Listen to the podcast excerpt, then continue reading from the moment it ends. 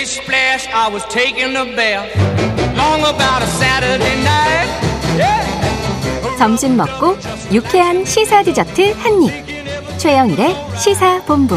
Well, I stepped out the tub and put my feet on the floor. I wrapped the towel around me and I opened the door. And then a 네, 경제를 알기 쉽게 풀어보는 경제본부 시간입니다. KBS 보도본부의 경제 스토리텔러 서영민 기자 나오셨습니다. 어서 오세요. 안녕하세요. 아유, 오늘은 더 멀끔해 보이신다. 아, 면도를 했습니다. 그렇군요, 역시. 자, 오늘은 중국 이야기를 해주신다고요? 네. 우리 올해 경제 열쇠 그리고 거울 두 가지가 다 중국에 있다. 오. 그 열쇠가 중국에 있다는 얘기는 네. 중국에 달려 있는 측면이 굉장히 크다라는 얘기고. 우리 경제가. 네. 음. 그리고 거울 얘기는 이거 뭘까요? 우리 경제를 중국 상황에 비춰보면 비슷한 측면이 많은데 아. 우리가 우리 경제 볼 때는 안 보이던 게 중국의 모습을 평가하면서는 보일 수 있다. 오, 우리를 보는 거울이다. 재밌네요. 네. 열쇠와 거울. 네. 자, 첫 번째 이야기부터. 중국에 달려 있다. 열쇠입니까? 일단 관광 얘기부터 시작해 보죠. 관광, 네네. 사실은 2019년에 우리나라 방문한 외국 관광객 1,750만 명 네. 가운데 3분의 1이 중국 그리고 한 2, 3% 정도는 홍콩 합하면 한 음. 38% 정도가 중국 향 관광객이었습니다. 중국에서 온. 아이, 명동에 가면 네. 정말 많았죠. 중국 사실, 관광객 네. 정말 도시에서 많이 만날 수 있었는데. 2019년이 우리 관광의 피크였는데 그 다음에 음. 코로나가 왔으니까요. 네. 근데 그때 생산 유발 효과 뭐 이런 거 다 따지지 말고 직접적으로 관광 수입만 25조가 됐었다. 아, 네네. 그러니까 25조만큼 내수가 창출이 된 겁니다. 예. 관광으로. 그리고 거기 더해서 취업 유발 효과. 음. 그러니까 관광은 노동 집약적인 서비스 사업이기 때문에 네. 그, 생, 그 고용 유발 계수가 상당히 높습니다. 네. 좀더 일자리가 많이 나오는 산업이라는 네. 뜻입니다. 그리고 그 유발 효과가 한 46만 명, 음. 실업자 46만 명을 구제할 수 있는 사업이 네. 코로나 기간 동안 없어졌었다. 네. 근데 이 관광 산업의 가장 큰 손님이 중국이다. 음. 38%니까요. 그리고 중국 관광객들은 다른 나라 관광객들보다 좀 더 많이 쓴다. 평균적으로 네. 1인당 200만 원 정도 쇼핑에 쓴다라고 우리나라 그 정부에서 한 조사에서 결과가 어. 네네. 나오는 게 있거든요. 그러니까 이 중국 관광객들이 돌아온다면 음. 올해 중국이 제로 코로나 풀리고 나면 이제 조만간 풀릴 텐데 그렇게 되면 상당한 내수에 도움이 될 수 있다. 네. 요 이유가 하나가 있습니다. 예. 그러면은 네. 자, 그런데 중국이 최근에 비자 규제 조치를 해서 지금 네. 이 뉴스에 보면은 항상 중국이 네. 지금 코로나 풀리면 가장 가고 싶은 나라 한국이 이제 상위에 올라 있고 그랬는데 그렇죠. 비자 규제 조치가 어떻게 해요? 중국은 이런 측면이 있는 거죠. 그저 고맙기만 한 나라는 절대 아닌 거죠. 아니다. 네. 왜냐하면 중국은 한국 비자 제한 조치를 보복 차원이라고 이미 선언을 했어요. 직접적으로. 네네. 우리 뭐 한덕수 국무총리는 보복이라고 생각 안 한다 그랬는데.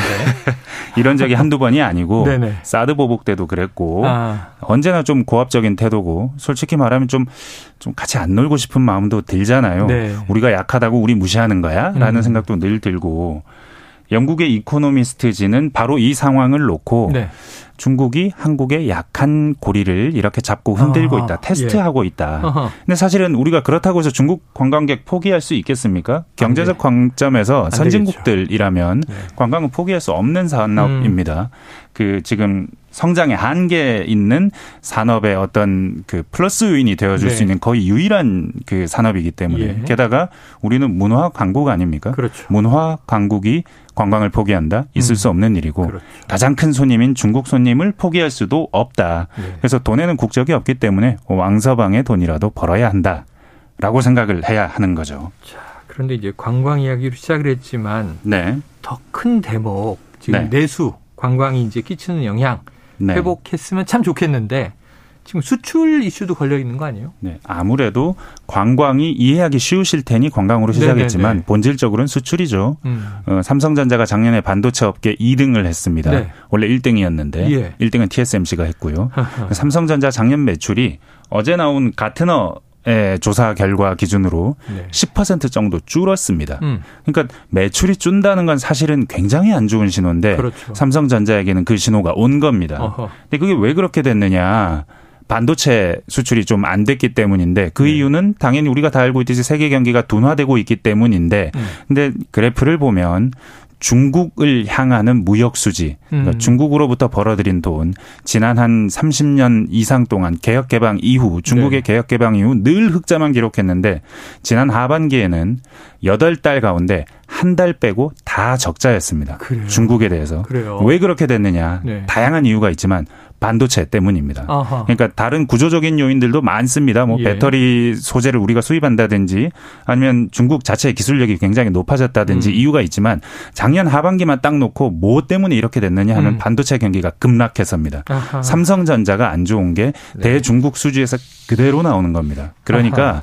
우리나라 수출이 무엇이냐? 반도체다, IT 기기다라고 했을 때 그건 단순히 그냥 우리나라의 수출은 전 세계로 한다라고 생각할 수가 없는 것이 음. 왜냐하면 반도체 경우에 우리나라가 수출하는 반도체 50%가 중국으로 갑니다. 네. 중국, 홍콩. 어마어마하네요. 그러니까 가장 큰 고객이고 이 고객이 어떻게 되느냐가 우리에겐 매우 중요합니다. 네. 그래서 음. 중국의 성과, 올해 경제 성과는 당연하게도 그 관광을 통해서 우리에게 내수 차원에서도 음. 영향을 미치지만 우리가 수출하는 반도체라는 것이 사실은 중국으로 보내는 것이 거의 절대 예. 다수기 때문에 중국의 경기가 매우 중요하다. 야. 열쇠다라는 겁니다. 지금 그 얘기 그 말씀을 들으니까 네. 이제 최근에 지난해 이제 중국의 경제 성장률이 3%로 네. 매우 저조했다. 이 중국의 저성장 기류 심각하다. 이런 네. 얘기를 이제 들었는데 남의 나라 얘기라고 생각했는데 바로 직결되는 거니까. 바로 우리 얘기입니다. 올해 우리 경제를 보려면 중국 경제에 뭘 우리가 좀 주목해야 돼요. 그러니까 리오프닝이라고 부르죠. 네. 지금 이제 제로 코로나 포기했고 네. 작년 연말부터 환자가 폭증하고 있지 않습니까? 그렇죠. 지금은 폭증하지만 만약에 이 시기가 지나고 난다면.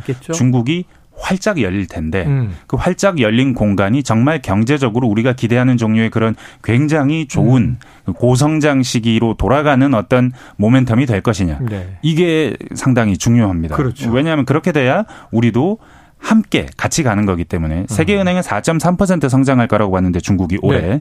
근데 사실은 중국에서는 아마 올해 3, 4월 되면 전인대 할 텐데 그때 5, 6% 제시할 가능성이 아, 높아요. 네. 지금 미국 투자은행들도 한 5, 6% 생각하고도 있거든요. 네네. 긍정적이라면. 음. 만약에 이게 좀 더 좋아진다면 우리 경제는 상방 요인이 되는 겁니다. 아, 코로나 이후 중국이 어떻게 되느냐. 중국이 이건 남의. 얘기가 아닙니다. 이거. 네. 네. 열쇠입니다. 우리 경제. 야, 그리고 중국이 네. 경제 성장 얼마나 음. 우선할 것이냐.